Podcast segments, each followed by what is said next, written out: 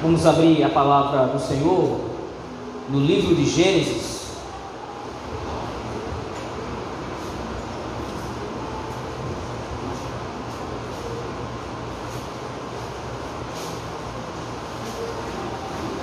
Livro de Gênesis, capítulo 47.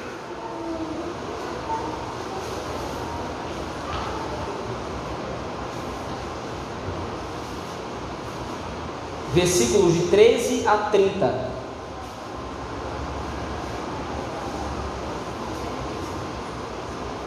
Livro de Gênesis, capítulo 47, versículos de 13 a 30.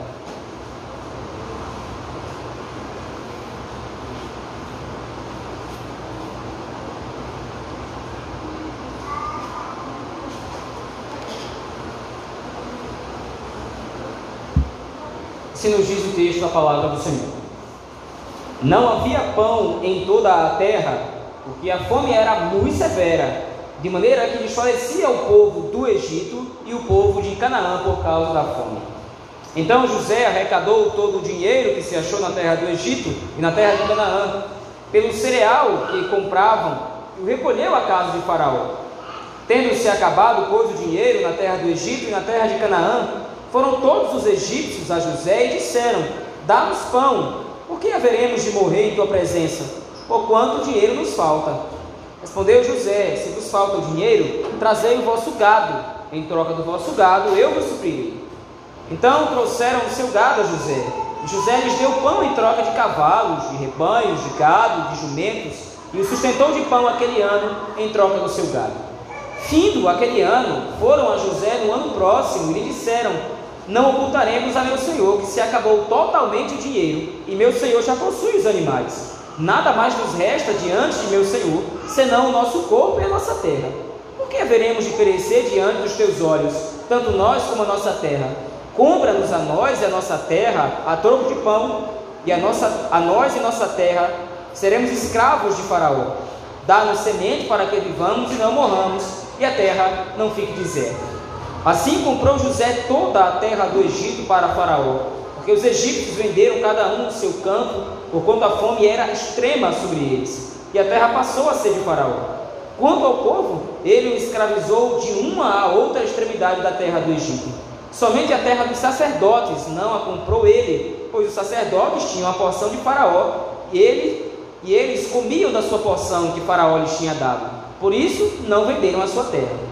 Então disse José ao seu povo: Eis que hoje vos comprei a vós outros e a vossa terra para Faraó. Aí tendes sementes, semeai a terra. Das colheitas darei o quinto a Faraó, e as quatro partes serão vossas, para a semente do campo e para vosso mantimento, e dos que estão em vossas casas, e para que comam as vossas crianças. Responderam eles: A vida nos tens dado, achemos mercê perante meu Senhor, e seremos escravos de Faraó. E José estabeleceu por lei até o dia de hoje que, na terra do Egito, tirasse Faraó o quinto, só a terra dos sacerdotes não ficou sendo de Faraó. Assim habitou Israel na terra do Egito, na terra de Gósen. Nela tomaram possessão e foram fecundos, e muitos se multiplicaram. Jacó viveu na terra do Egito 17 anos, de sorte que os dias de Jacó, os anos de sua vida, foram 147 anos. Aproximando-se, pois, o tempo da morte de Israel, chamou a José, seu filho, e lhe disse: Se agora achei mercê na tua presença, rogo-te que ponhas a mão debaixo da minha coxa e uses comigo de beneficência e de verdade. Rogo-te que me não enterres no Egito, porém que eu jaza com meus pais. Por isso me levarás do Egito e me enterrarás no lugar da sepultura deles. Respondeu José: Farei segundo a tua palavra. Então lhe disse Jacó: Jura-me. E ele jurou. E Israel se inclinou sobre a cabeceira da cama. Amém. Vamos orar ao Senhor nosso Deus, pedindo que Ele nos ajude na exposição de Sua palavra. Oremos. Deus grandioso e bendito, nós te rogamos, Senhor, sejas misericordioso conosco, e que o Senhor nos ajude a entender a tua palavra que possamos, ó Deus, ser alimentados espiritualmente nesta noite, para a tua honra e para a tua glória. É assim que te rogamos em Cristo Jesus, teu Filho. Amém. Meus irmãos, como já trabalhamos e já afirmamos anteriormente, o capítulo 1 e 2 do livro de Gênesis servem como uma espécie de prólogo ou uma introdução. Moisés narra naqueles dois textos como Deus criou todas as coisas, como ele ordenou o universo, de maneira que todas as coisas debaixo do céu, todas as coisas estão literalmente debaixo do seu controle tudo obedece perfeitamente, obedecia perfeitamente às ordens do Senhor. No capítulo 2, esse mesmo princípio é estabelecido, porém agora o princípio da soberania de Deus geral, do capítulo 1, a soberania de Deus sobre a criação, é especificado no capítulo 2, e essa soberania é aplicada então sobre a relação do homem para com o Senhor. De maneira que o capítulo 1 e o capítulo 2 estabelecem todo o cenário que o livro de Gênesis vai desenrolar a partir daqueles dois textos. O capítulo 48, 49 e 50 do livro de Gênesis, especificamente o capítulo 49 e 50, são o que nós poderíamos dizer de epílogo. É o encerramento do texto em que os últimos princípios do livro vão ser trabalhados por Moisés no texto. Até então, entre o capítulo 1 e capítulo 2, capítulo 49 e 50, o corpo do texto de Moisés, o corpo do livro de Gênesis, é o que ele deseja trabalhar sobre a história da redenção. De maneira que o texto começa de uma forma, no capítulo 1 e 2, e ele vai terminar de uma forma análoga àqueles dois primeiros capítulos, no capítulo 49 e 50, quando Jacó abençoa os seus doze filhos e quando no capítulo 50 é demonstrado para aqueles homens que a soberania de Deus os levou até aquele ponto. Capítulo 47, versículos de 13 a 30, a 31, na verdade, que nós lemos, é o preparativo de Jacó, aliás, é o preparativo de Moisés para finalmente concluir a história de Jacó, de uma vez por todas, e assim então concluir todo o contexto. De maneira que o encerramento do livro oficialmente é no capítulo 50, mas aqui você já tem então uma ideia de como é que o livro vai acabar. E também da mesma forma, Moisés está estruturando aqui como a própria história da redenção vai se concluir.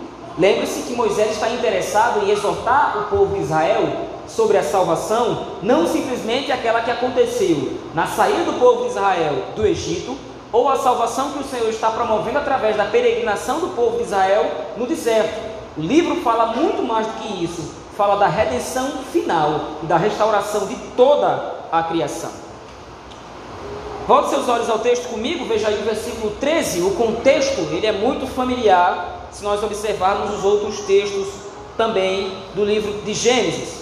No capítulo 41, versículo 54, e no capítulo 43, Moisés fez referências à fome.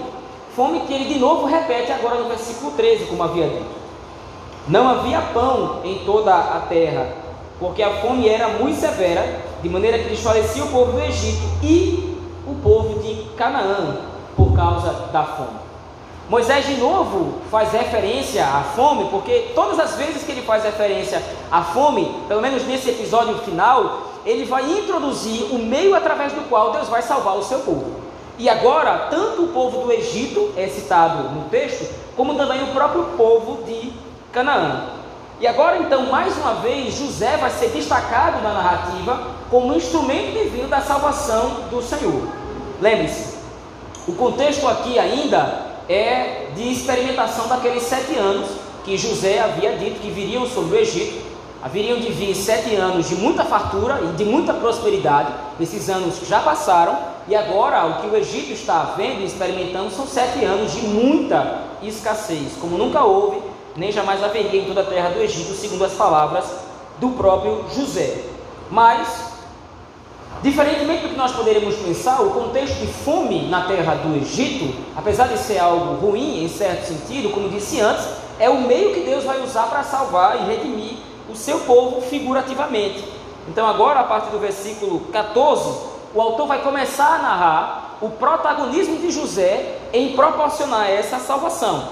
No primeiro momento, então, é dito que José arrecadou todo o dinheiro que se achou na terra do Egito e também na terra de Canaã.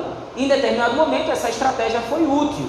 havia normalidade nas transações. Apesar de a fome estar acometendo toda a terra do Egito, o povo ainda tinha recursos financeiros para comprar o seu mantimento. Porém, no versículo 15, o dinheiro acabou-se, o dinheiro se acabou. E agora, é interessante no texto porque a citação que Moisés faz não é uma, uma citação generalizada. Veja, no versículo 13 é dito que o povo do Egito e de Canaã desfalecia por causa da fome. Mas agora no versículo 15, quando José será cobrado, ou José será é, é, procurado como fuga, somente os egípcios vão procurá-lo. Veja aí no versículo 15.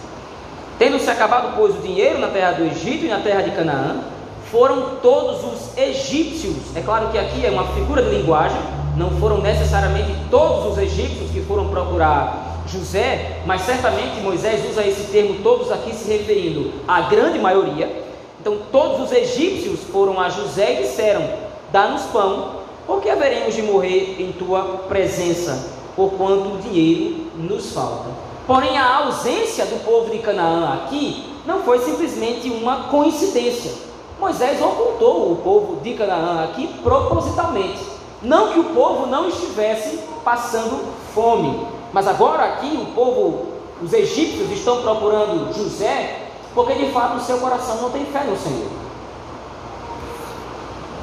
Não é, que, não é que os egípcios agora eles estão fazendo necessariamente algo ruim. Não é que eles acham que a salvação deles agora está em José necessariamente, como o texto vai demonstrar que de fato estava. Mas o ponto é, eles não têm o consolo de Deus os poder sustentar eles não têm a imagem que foi criada e desenvolvida até agora. Lembre-se, desde o capítulo 37, Deus é quem vai se mostrando fiel ao seu povo. E no desenrolar de toda a narrativa, especificamente ali no capítulo 45, nós vimos isso quando José se revela aos seus irmãos, ele interpreta todos os fatos, dizendo claramente isso: olha, vocês intentaram o mal, mas foi Deus quem enviou para cá para que a vida fosse conservada. Os egípcios agora vão procurar José porque eles não têm consciência disso. Eles não estão cientes de que o Deus Todo-Poderoso, o Deus verdadeiro, está por trás de toda a história, dominando toda a história e controlando absolutamente todas as coisas. E é interessante, é específico isso. Esse comentário de Moisés, ele é crucial para nós entendermos o texto aqui. O fato dele ter ocultado, isto é, o fato dele não ter dito que o povo de Canaã, o seu pai, os seus irmãos, foram procurá-lo nesse momento de fome, isso aqui é emblemático e referencial. Mais uma vez, lembre-se: Israel está marchando pelo deserto enquanto está ouvindo ou lendo o texto de Gênesis e está indo para uma outra terra que já é habitada por povos pagãos, povos que não conhecem ao Senhor, povos que não conhecem o Deus de Abraão e a sua aliança. E agora, quando Israel chegar a essa terra, necessariamente vai se ver em determinado momento diante de algum tipo de situação difícil ou de dificuldade, como estava experimentando agora na própria marcha pelo deserto. O sol era escaldante, a areia era quente, a noite era muito frio, havia feras no campo, perigo nas mãos de salteadores, outras nações iníquas e ímpias queriam guerrear contra Israel. Havia muitos perigos, tanto quanto houve aqui por causa da fome. A diferença gritante entre o povo de Israel e todas as outras nações é que Israel conhecia o Deus soberano. Israel conhecia e tinha intimidade com um Deus providente, com um Deus que conhece todas as coisas absolutamente. Não é difícil fazer o paralelo conosco. Israel, seus doze filhos, 70 pessoas que saíram de Canaã para o Egito agora estão na terra do Egito. Eles estão no meio dos egípcios, habitando no meio desse povo. Um povo pagão, um povo ímpio, que, embora tenha sido usado pelo Senhor para salvar o seu povo, continua no estado de iniquidade. Mas Israel não vai procurar José. O povo de Canaã não vai procurar José. Porque o Senhor é providente e eles sabiam disso. O Senhor é todo poderoso e eles tinham consciência disso. Foi essa fé que foi sendo amadurecida capítulo após capítulo que nós lemos aqui no coração de Jacó, desde quando ele saiu fugindo de seu irmão, no capítulo 28, até, até o presente momento. A fé do coração de Jacó foi sendo amadurecida e moldada para que ele reconhecesse o Deus de Israel como o seu Deus, aquele que vai lhe suprir de pão. Então Israel não vai procurar José por orgulho ou coisa do gênero. Ele não procura José porque sabe que Deus vai sustentá-lo. Como disse anteriormente, não é difícil fazer o paralelo aqui conosco. A igreja do Senhor vive no meio do Egito. Nós vivemos no meio de um mundo caótico, um mundo caído, um mundo corrompido que desconhece a providência do Senhor. O mundo acha que as coisas que acontecem acontecem pelo acaso, acontecem aleatoriamente, acontecem sem nenhum tipo de conexão. Mas o que a Escritura nos demonstra é que por trás de absolutamente todas as ações está Deus, regendo e governando o universo sábia e poderosamente. A fome é extrema na terra, a angústia é grande. Provavelmente as pessoas estão sofrendo muito nesse contexto. Mas a fé do povo de Deus não foi abalada pelas tribulações. Da mesma forma, quando a angústia ou a necessidade bate à nossa porta, nós não cruzamos os dedos esperando que alguma coisa boa aconteça. Nós não precisamos de otimismo nós não precisamos mascarar o nosso medo ou a nossa necessidade com algum tipo de pensamento positivo, esperando que alguma coisa positiva ou boa aconteça. Basta que nós nos lembremos quem é o Senhor. Basta que nós nos recordemos que o Senhor jamais falhou com a sua aliança. E veja, esse é o ponto. Por que, que Jacó agora descansa na presença do Senhor? Nós vamos ver isso no final da narrativa, quando José vai, quando Jacó vai se lembrar dos seus pais. E ele deseja agora sair do Egito. Olha, o Senhor providenciou a terra do Egito e isso é muito bom. Aqui nós fomos salvos da fome que estava assolando toda a terra, que está assolando toda a terra. Mas eu não sou daqui. Você vai me enterrar junto com os meus pais. O Deus que foi fiel a Abraão e a sua aliança. O Deus que foi fiel a Isaac, meu pai, e a sua aliança. Foi o mesmo Deus que foi fiel a mim e a sua aliança, as suas promessas ao seu pai. Ele não falhou com Abraão, ele não falhou com Isaac, ele não falhou comigo e nunca vai falhar com nenhum de seus filhos. Nós temos visto isso aqui, por exemplo, no Evangelho de Mateus. E como o Senhor multiplicou pães e peixes, demonstrando que Ele era o pão que sustentava a fé do seu povo. No mundo lá fora, falta pão. Os homens lá fora estão famintos. Os homens lá fora estão necessitados. Mas o povo de Deus sabe que da providência do Senhor procede o nosso sustento. Governar o nosso coração a confiar nessa, nessa verdade é um dever. A Escritura não registra isso, entenda bem. A Escritura não registra o governo de Deus na história para que nós simplesmente possamos achar que todas as coisas que nos vão acontecer vão ser muito boas. O que a Escritura registra é a fonte de segurança para o povo de Deus. Deus conhece as nossas necessidades, como conhecia as necessidades do Egito e do povo de Canaã que estava passando por aquela fome. E nós vamos ver como José foi usado como instrumento de Deus, para que, em primeiro lugar, o seu nome fosse glorificado. Volte seus olhos ao texto, por favor. Veja, a partir do versículo 16, então, agora começa um diálogo entre José e o povo, entre José e os egípcios. No primeiro momento, então, os egípcios estão comprando mantimento, só que o dinheiro acaba. E eles pedem: Olha, acabou o dinheiro, o que, é que a gente vai fazer agora? Versículo 16: Se vos falta dinheiro, trazei o vosso gado. Em troca do vosso gado, então eu vos suprirei.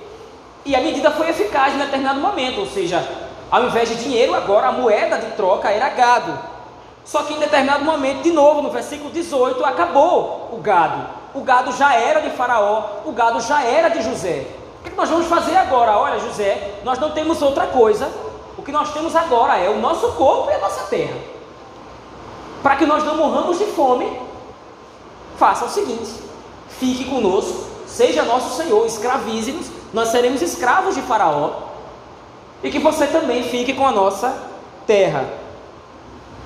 Porque haveremos, diz o versículo 19, porque haveremos de perecer diante dos teus olhos, tanto nós como a nossa terra. Compra-nos a nós e a nossa terra a troco de pão, e nós e a nossa terra seremos escravos de Faraó. Dá-nos semente para que vivamos e não morramos, e a terra não fique deserta. O ponto em questão agora é que a partir do versículo 18, o autor estrutura o texto, ele organiza o texto a demonstrar agora o domínio de Faraó sobre toda a terra do Egito, através de José. E agora nós precisamos nos lembrar quem é José no livro de Gênesis. Ele não é somente o filho de Jacó, ele não é somente o governador do Egito. José é um referencial para Cristo. Tudo o que acontece com José, ou pelo menos grande parte do que acontece com José no texto de Gênesis, acontece em certa medida com Cristo, só que naturalmente com Cristo em maior escala. Então veja agora, Deus, através de José, enaltece Faraó. O que é dito no versículo 20 é: Assim comprou José toda a terra do Egito para Faraó, porque os egípcios venderam cada um o seu campo, porquanto a fome era extrema sobre eles, e a terra passou a ser de Faraó. Quanto ao povo, ele o escravizou de uma extremidade da terra do Egito, de uma a outra extremidade da terra do Egito. O ponto em questão agora é que Faraó é enaltecido, ele é elevado à posição de dominador sobre todo o Egito através de José. E qual é o esquema, qual é a estrutura que Moisés está estabelecendo aqui? O instrumento do Senhor agora, para glorificar o seu nome, é o Messias. Através dele, o seu nome vai ser glorificado e vai ser enaltecido sobre toda a terra. Se você abrir a sua Bíblia, por favor, vá até o livro de Filipenses comigo.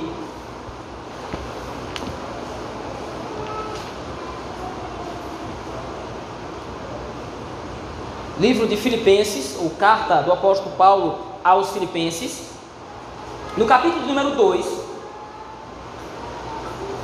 nós vamos perceber que a linguagem redentiva ou a linguagem salvadora que Paulo usa para exortar os filipenses com relação a um exemplo de humildade é a mesma linguagem ou uma linguagem muito semelhante àquela usada por Moisés ao registrar o livro de Gênesis no capítulo 47, versículos de 13 a 30.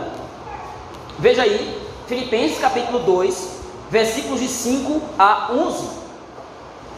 Tende em vós o mesmo sentimento que houve também em Cristo Jesus Pois ele, subsistindo em forma de Deus, não julgou como usurpação o ser igual a Deus. Antes, a si mesmo se esvaziou, assumindo a forma de servo, tornando-se em semelhança de homens e reconhecido em figura humana. A si mesmo se humilhou, tornando-se obediente até a morte e morte de cruz. Esse é o primeiro estágio, então, da vinda de Cristo, ou é o primeiro estágio do ministério de Cristo. A sua humilhação, o seu sofrimento, o seu martírio. Semelhantemente, esse é o primeiro estágio que é apresentado da história de José. José é humilhado, baixa a uma condição de servo, ele é levado para o cativeiro no Egito, lá ele é mantido, de novo ele é humilhado naquela situação. E como nós vimos, José naquele texto ele representa a obra messiânica. Então, no primeiro momento, José sofrendo tipifica o sofrimento do próprio Messias, do próprio Cristo. Mas a segunda parte também se aplica a ambos os personagens, tanto José quanto Cristo. Veja aí, a partir do versículo 9 de Filipenses, capítulo 2.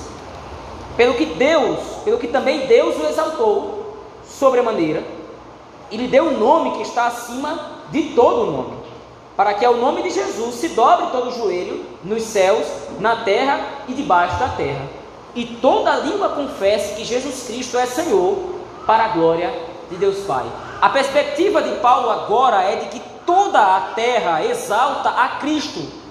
Mas essa exaltação de Cristo, ela não é para a glória direta do próprio Cristo. É claro que Cristo é glorificado porque faz parte da divindade. Mas Cristo, segundo o apóstolo Paulo, nesse texto, ele é o instrumento de glorificação do próprio Pai. É a mesma estrutura agora de Gênesis capítulo 47, versículo 13 a 30. José é o instrumento de glorificação do Faraó. O faraó agora domina toda a terra do Egito. Toda a terra do Egito pertence ao próprio Faraó. E não somente a terra em si, mas os próprios egípcios passam a pertencer ao Faraó como escravos. O que Moisés está introduzindo e o que Moisés está apresentando em Gênesis 47 é o final da história da redenção o Messias completa a sua carreira, completa o seu ministério, glorificando o Pai, sendo ele glorificado e exaltado sobre todas as coisas. Moisés está exortando o povo de Israel no deserto para contemplar e enxergar como é que termina a história. O Deus que foi fiel a Abraão, Isaac e Jacó, inclusive a Jacó, suprindo Jacó de pão, mesmo quando ele passou fome, ou esteve na terra que estava passando fome, no Egito. Esse mesmo Deus será fiel ao seu povo, até o ponto de ser glorificado através do seu Messias.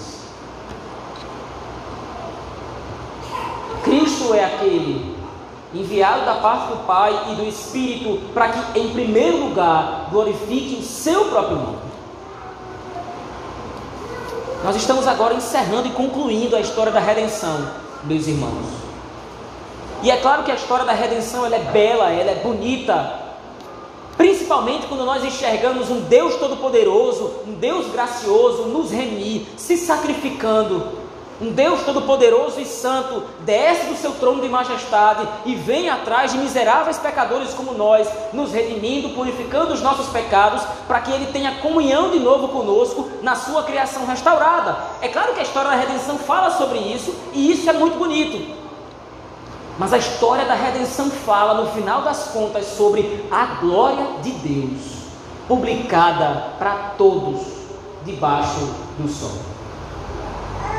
O que o apóstolo Paulo afirma no, no versículo 11 do capítulo 2 que nós já lemos é que toda a língua vai confessar, todo joelho vai se dobrar e toda a língua vai confessar que Jesus Cristo é o Senhor para a glória do Pai. Assim como em determinado momento toda a terra do Egito pertenceu ao Faraó, um dia o domínio de Deus vai ser publicado sobre todo o universo e todos vão reconhecê-lo como Senhor. E como disse antes, é aqui que repousa a segurança do povo de Deus. Não há nada mais caro para o Senhor. Não há nada mais importante para o Senhor do que a sua própria glória. Não que de repente Deus agora seja visto como egoísta, porque a glória já pertence ao Senhor. Quando nós falamos isso aqui, que Deus está muito preocupado com a sua glória, Ele não está preocupado em ganhar algo que já não tenha. Toda a glória já pertence ao Senhor, toda majestade, todo domínio já pertence a Deus. A história da redenção, o plano da salvação consiste em essa glória ser publicada. E a publicação da glória de Deus consiste na condenação do ímpio e na salvação do justo. E é essa história que Moisés agora está encerrando, está se preparando para concluir, demonstrando os últimos princípios para o povo de Israel. Da mesma forma como Israel estava marchando no deserto, a igreja está marchando nesse mundo. E como disse anteriormente, o mundo está faminto, o mundo está necessitado. E recorre a diversas coisas para tentar de repente saciar a sua fome mas o povo de Deus é saciado exclusivamente pelo Senhor. Final da narrativa, versículo 25, isso fica claro. José providencia o escape da fome. Versículo 23, acompanhe. Então disse José ao povo: Eis que hoje vos comprei a vós outros e a vossa terra para Faraó. Aí tende semente, semeai a terra. Das colheitas dareis o quinto a Faraó. e as quatro partes serão vossas, para a semente do campo e para vosso mantimento, e dos que estão em vossas casas, e para que comam as vossas crianças. Responderam eles: A vida nos tens dado. Temos mercê perante meu Senhor, e seremos escravos de Faraó. Por mais que essa frase tenha partido da boca dos egípcios, é essa frase que o povo de Deus ecoa ao longo da história: A vida nos tens dado. José foi erguido e glorificado como instrumento da salvação do Senhor para a glória do seu próprio nome. Faraó agora está sendo glorificado, está sendo enaltecido, mas somente na terra do Egito. O Senhor nosso Deus é glorificado sobre todo o universo. E o que o povo de Deus repete diariamente, e o que nós temos repetido neste culto, é que o Senhor nos tem concedido a vida através de Cristo Jesus, o seu Messias. Na última parte do texto, meus irmãos, então, no versículo 27, o autor se prepara para resumir a história de Jacó, novamente na mesma estrutura que ele tem feito com os outros patriarcas. Veja aí a partir do versículo 27. Assim habitou Israel na terra do Egito, na terra de Gósen, e nela tomaram possessões, e foram fecundos e muitos se multiplicaram. Jacó viveu na terra do Egito 17 anos de sorte que os dias de Jacó, os anos da sua vida, foram 147. Essa informação resumida sobre a vida de Jacó é a mesma que aparece com relação a Isaac e Abraão. O autor está se preparando aqui para narrar a própria morte de Jacó, filho de Isaac. Porém, nesse mesmo, nesse mesmo ínterim, nessa mesma circunstância em que ele se prepara para narrar a morte de Jacó, que vai acontecer no capítulo 49, o autor narra o juramento que Jacó obriga José. Veja aí, a partir do versículo 29. Aproximando-se, pois, o tempo da morte de Israel, chamou a José, seu filho, e lhe disse: Se agora achei a tua presença, rogo-te que ponhas a mão debaixo da minha coxa e uses comigo de beneficência e de verdade. Certamente os irmãos se lembram desse ato de juramento, pôr a mão por baixo da coxa foi o mesmo juramento com o qual Abraão obrigou seu servo Eliezer, no, no capítulo 24 de Gênesis. E agora parece que os contextos não se encontram. Porque Abraão fez Eliezer jurar que ele encontraria uma mulher para seu filho Isaac, uma mulher de uma outra terra. Mas os irmãos entendem que o intuito de Abraão com aquele juramento era fazer com que a mulher de Isaac manifestasse a mesma fé que ele, Abraão, tinha no Deus que lhe apareceu. Então, agora, quando Jacó repete esse mesmo cerimonial de juramento, ele está demonstrando a mesma fé que Abraão tinha. O Senhor me levou para uma terra estranha, o Senhor me levou para uma terra alheia, mas agora eu sei que o Senhor me há de trazer para a terra da aliança. Assim como Abraão, meu pai, foi peregrino na terra de Canaã, assim como Isaac foi peregrino na terra de Canaã, eu também sou peregrino na terra do Egito. Eu estou peregrinando nesse mundo, mas eu tenho a mesma fé dos meus pais.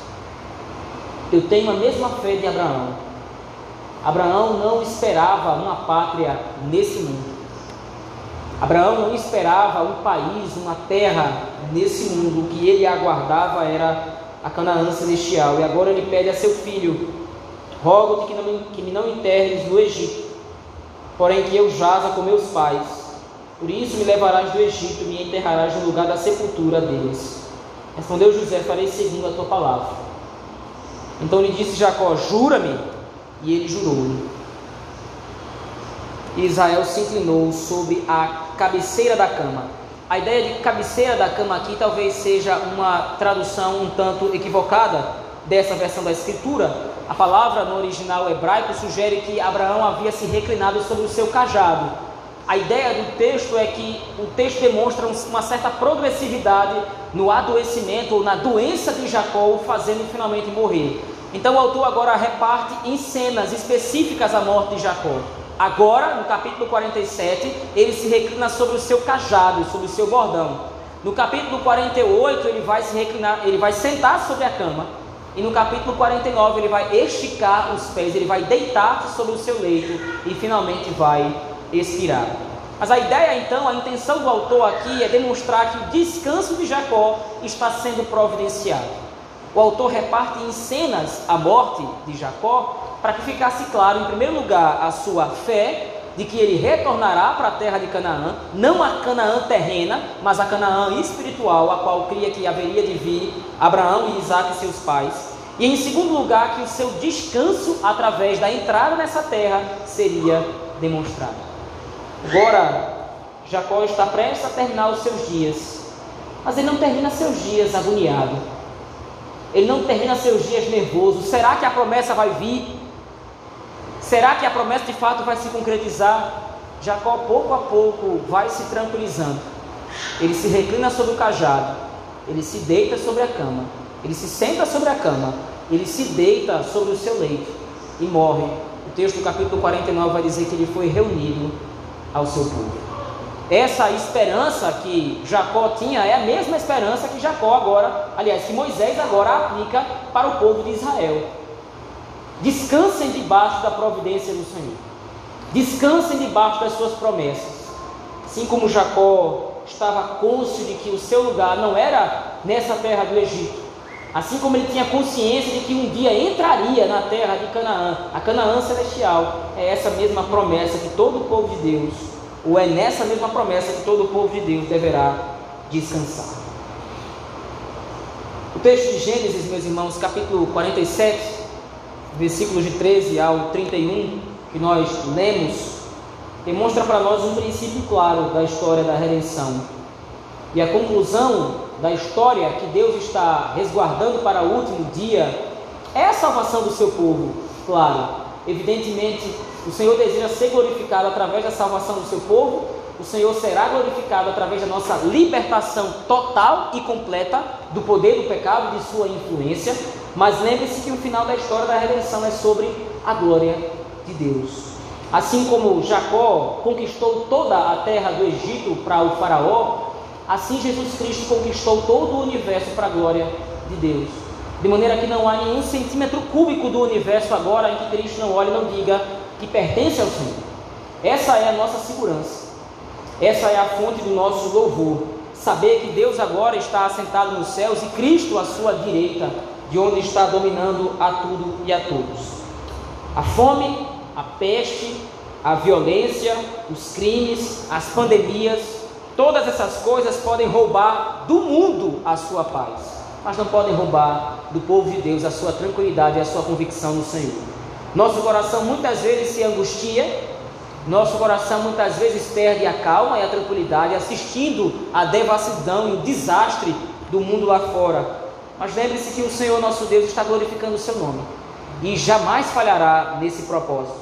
Assim como o Senhor Deus glorificou o seu nome através de José, através do faraó do Egito, salvando Jacó e toda a sua casa da fome, assim o Senhor Deus glorificará o seu nome através de Jesus Cristo, nos salvando do pecado e nos salvando da corrupção de um mundo perdido lá fora. Aqui eu concluo, meus irmãos, dizendo que, embora os olhos de Jacó estivessem cansados, ele não conseguisse enxergar fisicamente muito bem, Jacó foi agraciado com as últimas visões que o fizeram descansar em paz no seu leito de morte. Ele viu seu filho ser usado por Deus como instrumento de salvação. E através do seu filho, ele contemplou a glória do Messias que haveria de vir para conquistar para ele e para todo o seu povo a glória de Deus e a terra prometida. Essa mesma visão que a Escritura compartilha com nós, conosco nesta noite. Nós, pela fé, estamos contemplando exatamente isso.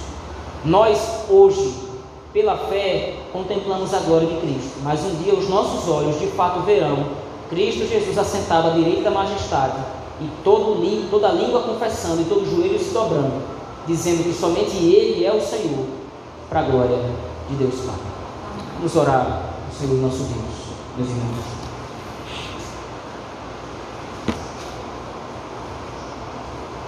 Pai gracioso e santo, nós te somos gratos, porque o Senhor nos lembra que o nosso bem-estar é certamente muito importante para o Senhor. Assim como o bem-estar de Jacó, de seus filhos, dessas 70 pessoas que foram para o Egito, eram muito importantes para ti. De maneira que o Senhor providenciou toda a terra do Egito, o melhor da terra do Egito, para suprir a necessidade de Jacó e seus familiares. Mas o nosso bem-estar não é a coisa mais importante. O princípio mais importante e que nos traz alegria e segurança ao nosso coração é que o Senhor está glorificando e exaltando o seu nome através do nosso Senhor e Salvador Jesus Cristo. É Ele quem garante a tua glória e o teu louvor, e na tua glória a nossa segurança, a nossa redenção. Obrigado por nos lembrar disso, Senhor. Obrigado por nos dar essa tranquilidade, mesmo vivendo num mundo caótico, mesmo vivendo num mundo em ruínas, nós sabemos que o Senhor há de restaurá-lo e transformá-lo no teu reino eterno, para a glória e louvor do teu nome. É assim que nós oramos e intercedemos no nome de Jesus Cristo, teu Filho. Amém.